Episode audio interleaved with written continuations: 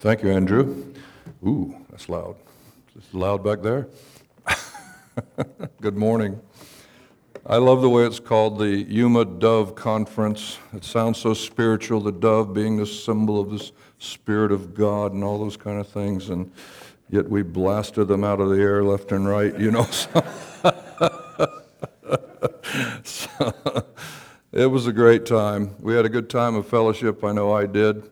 It was a great time hunting and camaraderie. We spent some time in the Word. We barely got enough to eat, but other than that, I mean, we. we scraped by and managed somehow. But uh, I, I think over the, I'm not going to pray that it doesn't go away, but over the next few days or weeks, the tenderness of my right shoulder will be a reminder of the good time we had together and the bruising. So, uh, anyway, thank you again. We want to turn to the book of 1 Samuel, chapter 1. 1 Samuel, chapter 1. God who's given us richly all things to enjoy. 1 Samuel chapter 1, let me read from verse 1, beginning in verse 1.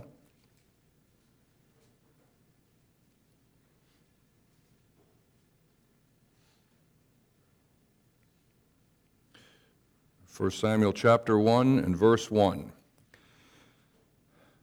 Now there was a certain man of Ramathaim Zophim of Mount Ephraim, and his name was Elkanah, the son of Jehoram, the son of Elihu, the son of Tohu, the son of Zuph, an Ephrathite. And he had two wives. The name of the one was Hannah, and the name of the other Peninnah. Peninnah had children, but Hannah had no children. And this man went up out of his city yearly to worship and to sacrifice unto the Lord of hosts in Shiloh. And the two sons of Eli, Hophni and Phinehas, the priest of the Lord, were there. When the time was that Elkanah offered, he gave to Peninnah his wife and to all her sons and her daughters portions. But unto Hannah he gave a worthy portion, or a double portion, for he loved Hannah, but the Lord had shut up her womb. And her adversary also provoked her sore, for to make her fret, because the Lord had shut up her womb. And as he did so year by year, when she went up to the house of the Lord, so she provoked her, therefore she wept and did not eat. Then said Elkanah her husband to her, Hannah, why weepest thou, and why eatest thou not, and why is thy heart grieved? Am not I better to thee than ten sons? So Hannah rose up after they had eaten in Shiloh, and after they had drunk. Now Eli the priest sat upon a seat by a post of the temple of the Lord. And she was in bitterness of soul, and prayed unto the Lord, and wept sore. And she vowed a vow, and said, O Lord of hosts, if thou wilt indeed look on the affliction of thine handmaid, and remember me, and not forget thine handmaid, but will give unto thine handmaid a man child, then will I give him unto the Lord all the days of his life, and there shall no razor come upon his head. And it came to pass, as she continued praying before the Lord, that Eli marked her mouth now, Hannah, she spake in her heart, only her lips moved, but her voice was not heard. Therefore Eli thought she had been drunken. And Eli said unto her, How long wilt thou be drunken? Put away thy wine from thee. And Hannah answered and said, No, my Lord, I am a woman of sorrowful spirit. I have drunk neither wine nor strong drink, but have poured out my soul before the Lord. Count not thy handmaid for a daughter of Belial. For out of the abundance of my complaint and grief have I spoken hitherto. And Eli answered and said, Go in peace, and the God of Israel grant thee thy petition that thou hast asked of him. And she said, Let thine handmaid find grace in thy sight. So the woman went her way and did eat, and her countenance was no more sad. And they rose up in the morning early and worshipped before the Lord, and returned and came to their house to Ramah. And Elkanah knew Hannah his wife, and the Lord remembered her.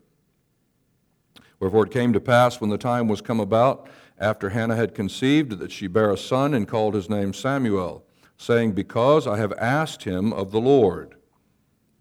And the man, Elkanah, the man Elkanah and all his house went up to offer unto the Lord the yearly sacrifice and his vow. But Hannah went not up, for she said unto her husband, I will not go up until the child be weaned. And then I will bring him, that he may appear before the Lord, and there abide forever. And Elkanah her husband said unto her, Do what seemeth thee good, tarry until thou have weaned him, only the Lord establish his word. So the woman abode and nursed her son until she weaned him. And when she had weaned him, she took him up with her with three bullocks and one ephah of flour and a bottle of wine, and brought him unto the house of the Lord in Shiloh, and the child was young. They slew a bullock and brought the child to Eli. And she said, O my Lord, as thy soul liveth, my Lord, I am the woman that stood by thee here, praying unto the Lord. For this child I prayed, and the Lord hath given me my petition, which I asked of him. Therefore also I have lent him to the Lord. As long as he liveth, he shall be lent to the Lord. And he worshipped the Lord there. And Hannah prayed and said, My heart rejoiceth in the Lord. Mine horn is exalted in the Lord. My mouth is enlarged over mine enemies, because I rejoice in thy salvation. There is none holy as the Lord, for there is none beside thee, neither is there any rock like our God. Talk no more exceedingly proud. Let not arrogancy come out of your mouth, for the Lord is a God of knowledge, and by him actions are weighed. The bows of the mighty men are broken, and they that stumbled are girded with strength. They that were full have hired themselves for bread, and they that were hungry ceased so that the barren hath borne seven. She that hath many children is waxed feeble. The Lord killeth and maketh alive. He bringeth down to the grave and bringeth up. The Lord maketh poor and maketh rich. He bringeth low and lifteth up. He raiseth up the poor out of the dust and lifteth up the beggar from the dunghill to set them among princes and to make them inherit the throne of glory. For the pillars of the earth are the Lord's, and he hath set the world upon them. He will keep the feet of his saints. And the wicked shall be silent in darkness, for by strength shall no man prevail. The adversaries of the Lord shall be broken to pieces. Out of heaven shall he thunder upon them. The Lord shall judge the ends of the earth, and he shall give strength unto his king, and exalt the horn of his anointed. And Elkanah went to Ramah to his house, and the child did minister unto the Lord before Eli the priest. Now, the sons of Eli were sons of Belial. They knew not the Lord. Sorry if I didn't get around and speak to some of you this morning, but I knew that also after this meeting we're having an, having an, uh, having an eating meeting, and uh, I figured perhaps we can uh, say hi during that time and have a little bit more time to, to chat. So uh, we'll look forward to that after this meeting is done. If you haven't noticed, uh, it's an election year. and uh, whenever there's an election year in any country, but particularly, well, not particularly, but whenever there's an election year, in this country particularly, where there is a choice to be made by folks, um, it's always a very interesting time, isn't it? And perhaps this is one of the more interesting of those times, at least in my lifetime. Uh, and I'm not here to talk about the election, thankfully, but it's interesting that during times of change uh, and times of change in government, that it can be a very topsy-turvy kind of a time, a very uh, uh, sort of a hectic type of time, and a lot of different things that can be taking place. And when we come to this chapter, the first chapter of the book of Samuel, it is a uh, turning point in history, in our Bible history, in the history of God's government in the world.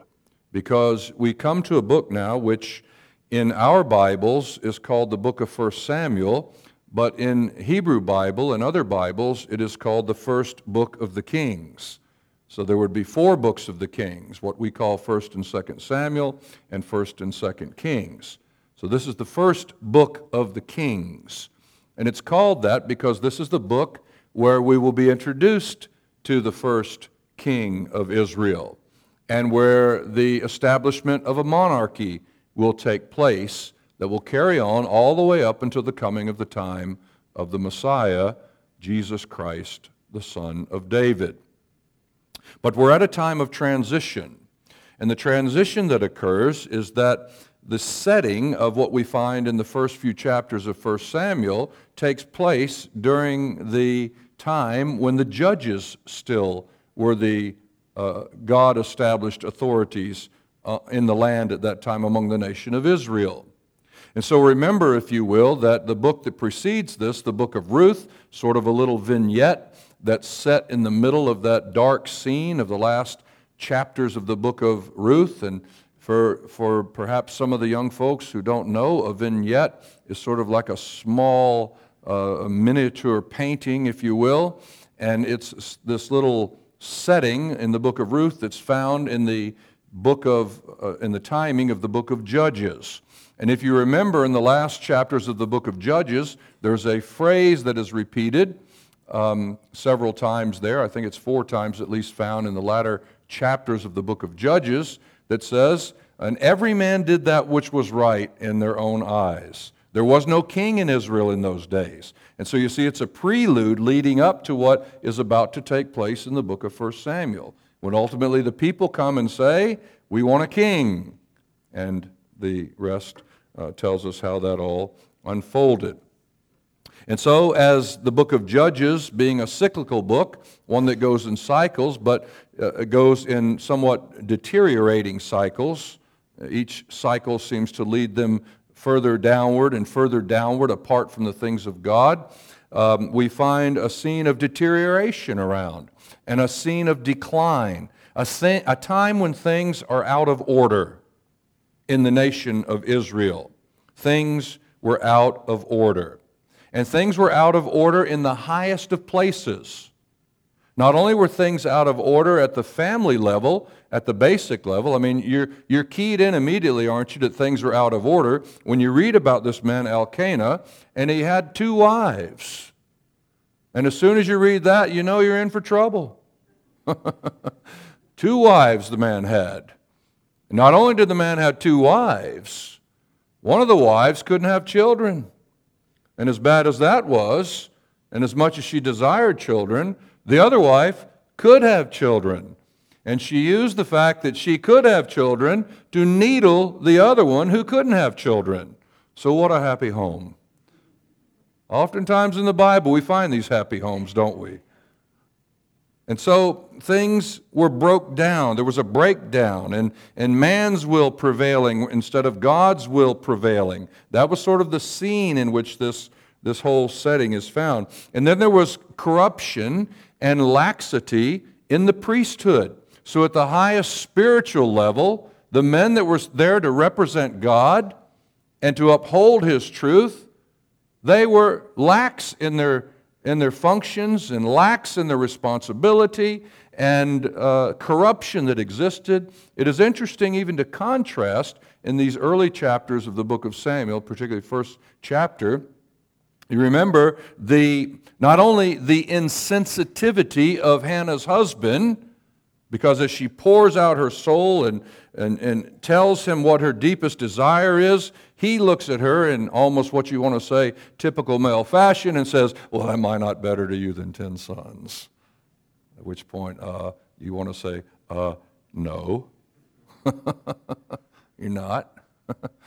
but not only was the husband insensitive, there was a spiritual dullness about the priest Eli. Because here's this woman who's pouring out her soul unto God, and he rebukes her thinking she's drunk. And she says, Don't count me as one of the sons of Belial. The last verse that I read from chapter 2 talks about Eli's sons who were in the priesthood, Hophni and Phinehas, who were sons of Belial. Why didn't he rebuke them? But he continued to let them function. He didn't remove them from office, even though there were gross atrocities violations of God's word carried on in the highest places. So everything's kind of out of whack. And a time of things being out of order, a breakdown in the nation, God's truth not being held. You know, sometimes we see it today. It's not that we as Christians are a nation in the sense of uh, a theocracy like, like they had in that day. The only sense in which we are a, nation, if you will, is not by national tie, ties, but by spiritual bonds that God has created us in Christ as a new people, a people unto Himself, not a part of the system of the world, and not under the world's authority except where God has prescribed it and the powers that be are ordained of God. But we're not a, a nation in that sense. We are a spiritual people. And yet, as God has established His church, the body of Christ uh, in the world today, every believer is a part of that, we often see a breakdown there as well, don't we? Man's will prevailing, God's truth not being the prominent thing that guides and steers the direction of what we do not only individually, but collectively. There can be a breakdown. I just noticed this morning, it's one of the wonderful things about the Word of God, isn't it, that you read it a hundred times or whatever, and uh, I'm um, one who likes to um, carefully mark in my Bible. I just I don't normally just put down random thoughts.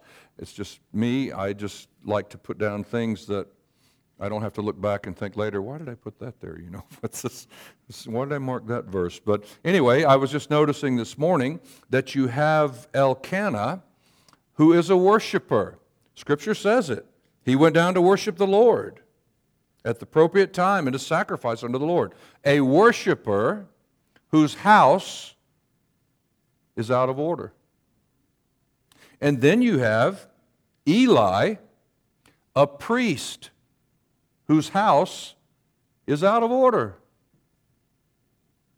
And because he was a priest, the order of God's house was not maintained. But then one of the beautiful things that stands out in this section to me is that you have Hannah, and her heart was in order. And we'll see how that plays out as we continue to look. Now, uh, one of the things that's important to see again, as often is in these book of books of Kings is that the answer to the problem that the people faced was not political. God did not first raise them up a king, He first raised them up a prophet because the problem was spiritual. And whenever you see a prophet appear on the scene, God's mouthpiece, it's a reminder that there was failure among the people. Not that they were at a high state, they were at a low state. That might do you well to remember, even in the context of New Testament things, because sometimes when prophets, well, when you see prophets appear on the scene, and there sometimes was a flurry of miraculous activity that could have been associated with them, it didn't mean that the people were at some high pinnacle of spiritual uh, level of maturity.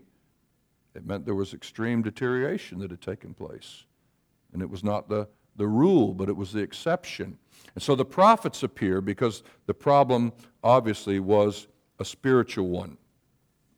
And we want to look now a little bit more in depth at, particularly at Hannah, and begin to focus in a bit on her and how this plays out on a bigger scene, because this is a book that, that will begin to tell us some of the principles of God's government. And Hannah will see in her daily experience of life bigger principles that have to do with the very government of this universe. It is remarkable for that, if not for anything else. And so we remember the situation. Here was Hannah. She had no child. More than anything else in life, she wanted a child.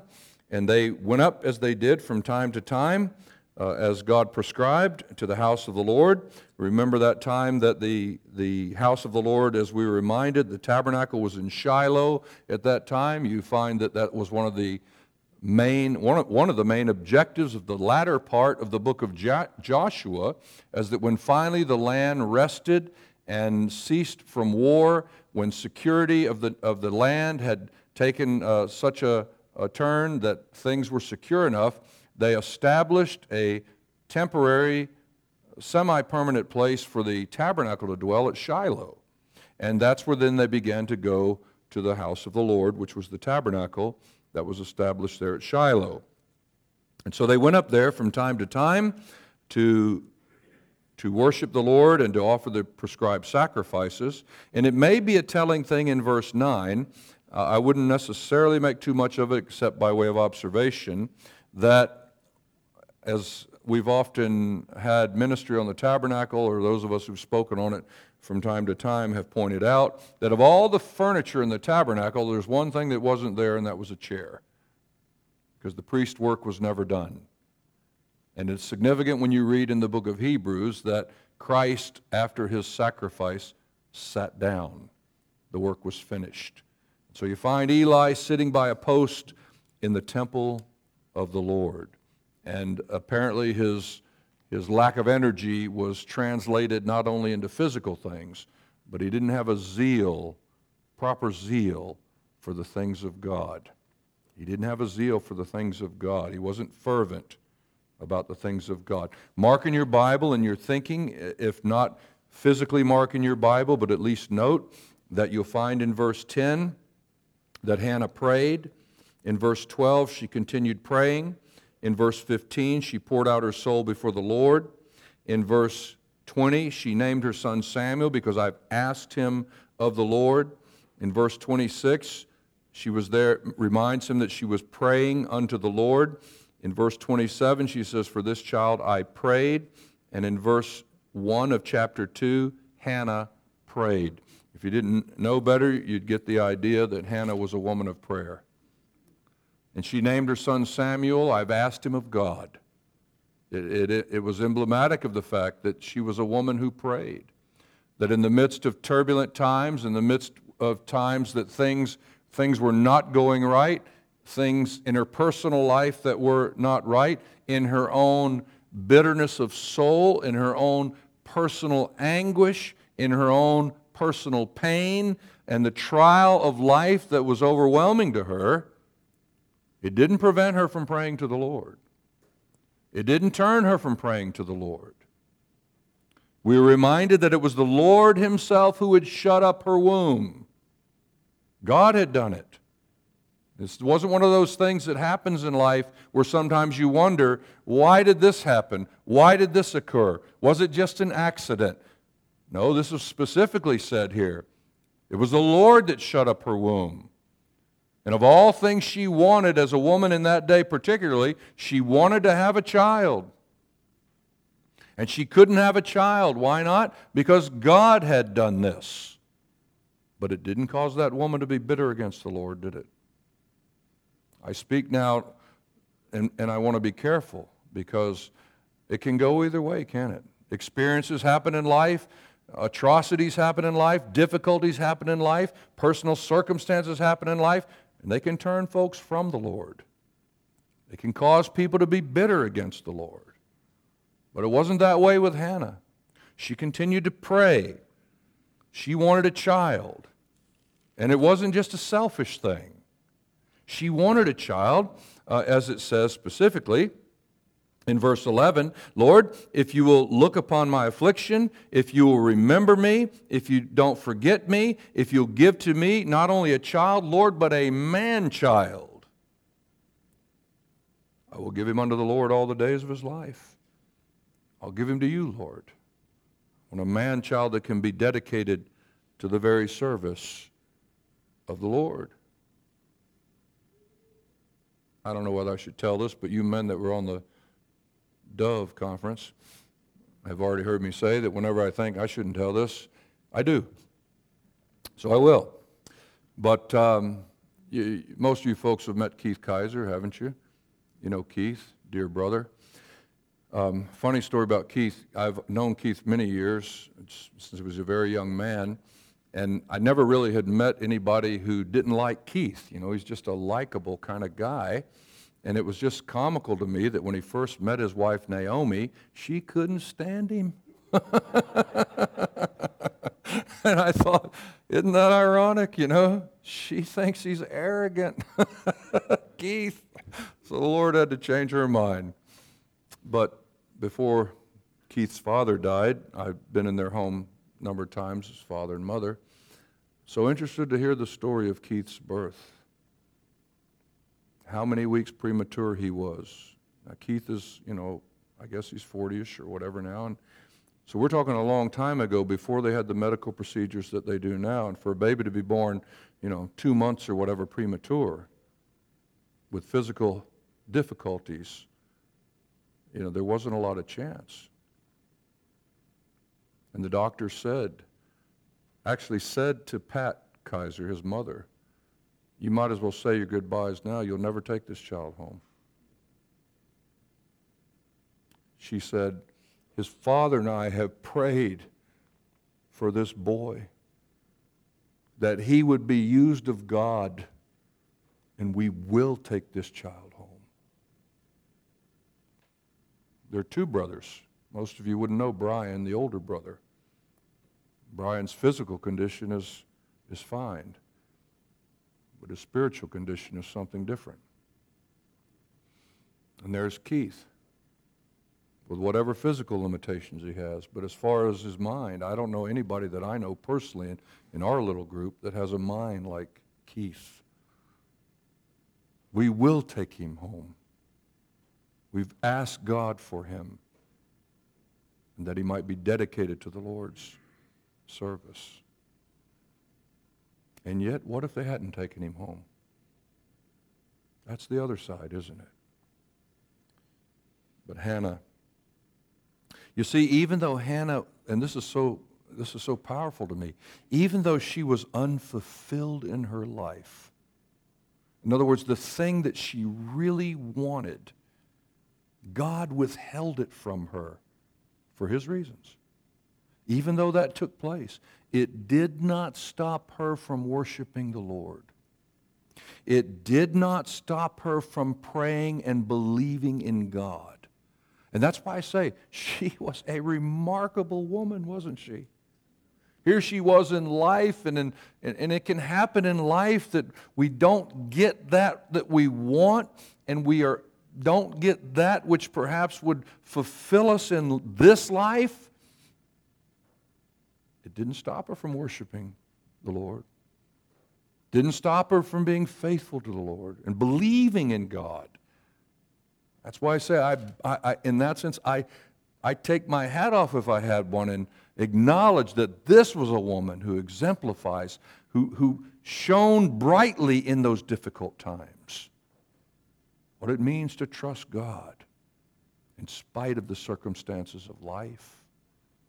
Sometimes easier to say than it is to live, isn't it? And yet it was so with Hannah. And you know, she was loyal to God even though her deepest desire was not fulfilled.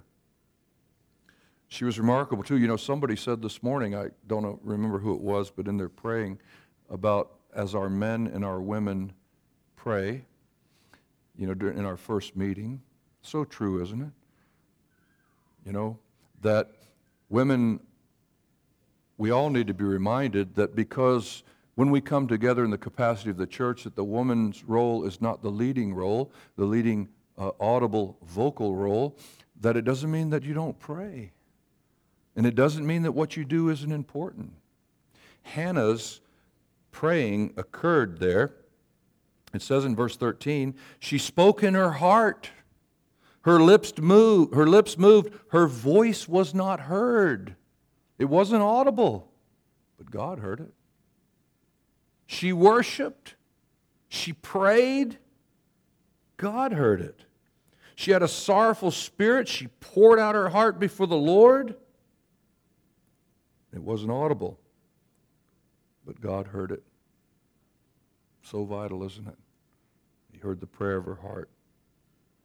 And ultimately, when, when Hannah had the boy, it's one of those amazing sections of Scripture. I didn't read it further down. It says in chapter 2 and verse 19, his mother made from a little coat, brought it up to him from year to year. Apparently, she only saw him once a year. I don't know how long she took to wean him. Cultural things in different you know, parts of the world are different. I mean, we think it quite unusual for a child not to be weaned at four or five. And uh, yet there are parts of the world where that's not uncommon. And I don't know that Hannah took that long. Me, I'm like, I'm not going to wean him till he's 11 or something, you know, to keep that child. But she took him up as a young child, I don't know how young, and only saw him from year to year. Brought him a little coat, her son. What was the key in this time of corruption and laxity and things out of order and out of whack? A woman who was willing to put the Lord's interest above her own personal interest. Imagine she prays to God. What is it she wants? It's not selfish. I want, him, I want a child, but Lord, I'm going to take that child, I'm going to dedicate him over to you. God gives her what she wants. And she takes the very thing that she's been praying for and asking God for, the thing that'll fulfill her. And she turns around and gives that child over to the Lord. And what trust she had to take that little boy when everybody knew what was happening at the house of the Lord in Shiloh, when they knew what Hophni and Phinehas were doing with the women who came to serve at the tabernacle, when they knew the corruption and the laxity that was taking place in God's house, she trusted God and said, God will take care of him. I still meet young parents in this world who sometimes say, I don't know if I want to have children and raise them in such a wicked world. Listen, if God gives you children, He's able to save those children. He's able to preserve those children. He's able to use those children in the world in which we live. He did it then. Put him in there as a testimony, didn't he?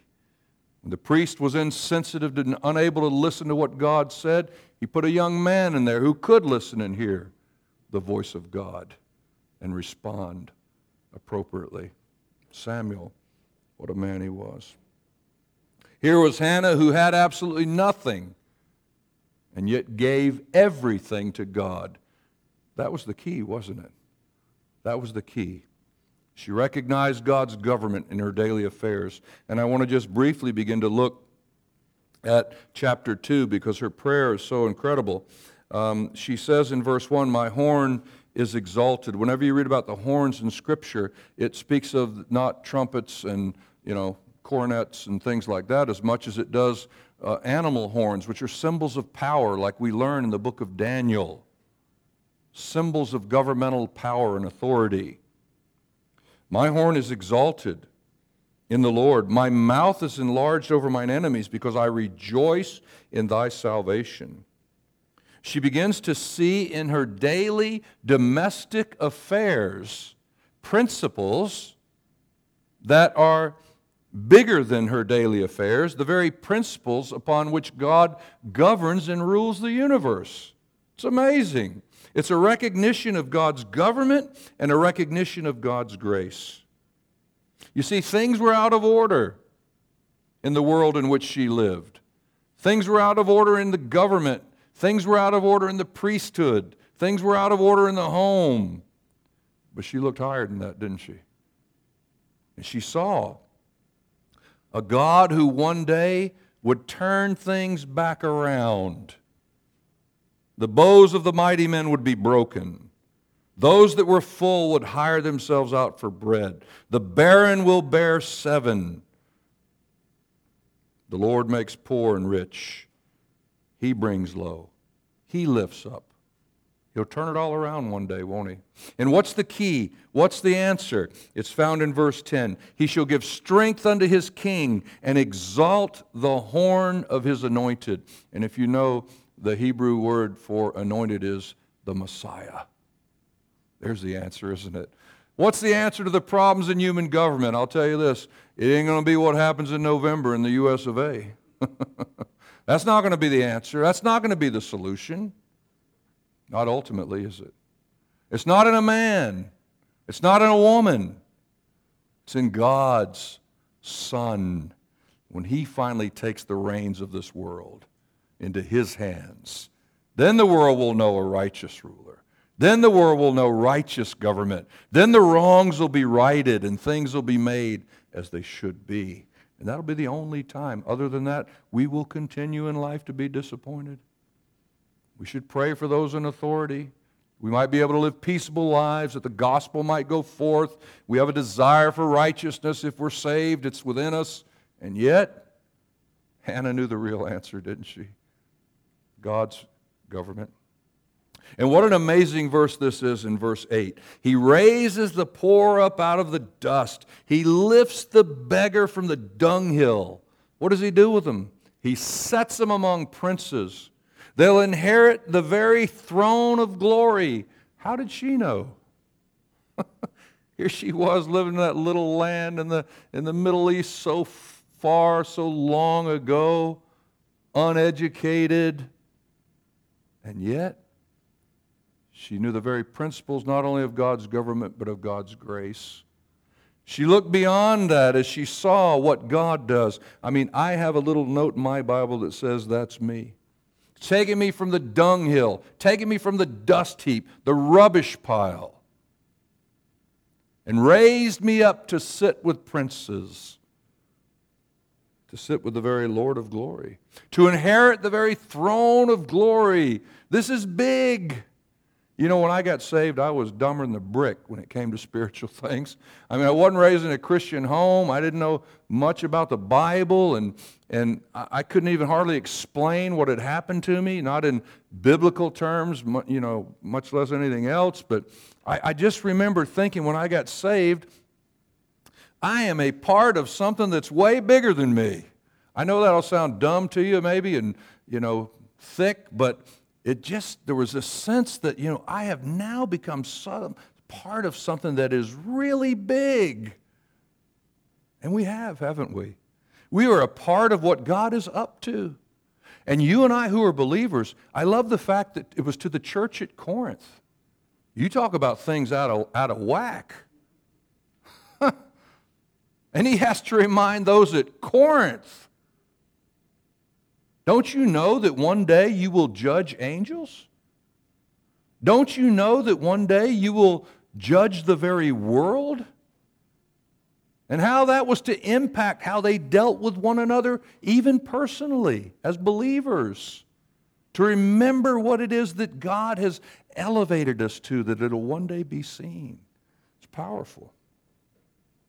How she recognized that the very pillars of the earth are the Lord's he set the world upon him. The principles that this is the creator. He has established the world. He set the earth upon its pillars. Amazing, isn't it? That that woman knew. Well, she knew in one sense what the priest should have been communicating in that day and what the men should have been communicating in that day. And yet, God brings it through her. Amazing. She was cognizant of God's grace. I want to tell you four ways that Hannah learned God. She learned him in her daily life. I promise you that whatever Hannah did day by day wasn't anything dramatic. It wasn't anything, you know, extravagant. The day by day details of a woman's life in that part of the world in that day were fairly mundane. And yet she could see, even in how God dealt with her in her life, uh, the, the principles that were so much bigger. She learned God. She learned God in her heartache.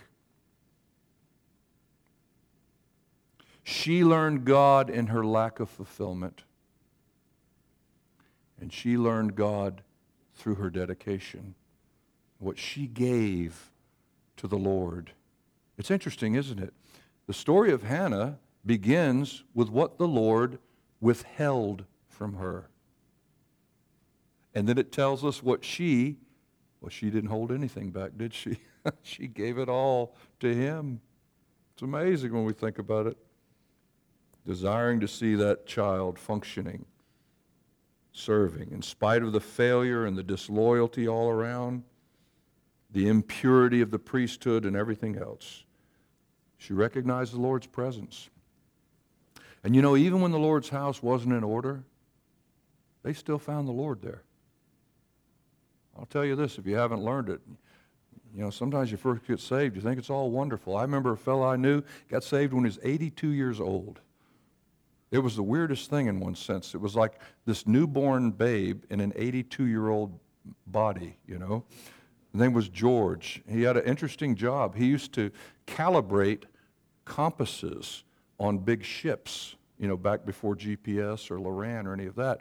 And he'd go around to these big ships and calibrate their compasses. Interesting job. And George got saved at 82. And he just thought everybody was wonderful. I prayed, Lord, don't let him ever get over it. because I'll tell you, you live long enough, you'll find everything's not always in order the way it ought to be in the Lord's house. But you can find the Lord there. They did. Didn't prevent them from worshiping God as they should have. Shouldn't prevent us either. So may the Lord help us in these lessons. We'll continue tonight to look further into the book of Samuel and see other things having to do with God's government. Let's look to him in a word of prayer. Father, we thank you again for Hannah. What a remarkable woman she was of faith. And we don't exalt her just as a person, but as those principles which you have brought out in her life. You have uh, permanently inscribed them here in the Word of God for us to see. And how remarkable it was to see a woman functioning the way that she did.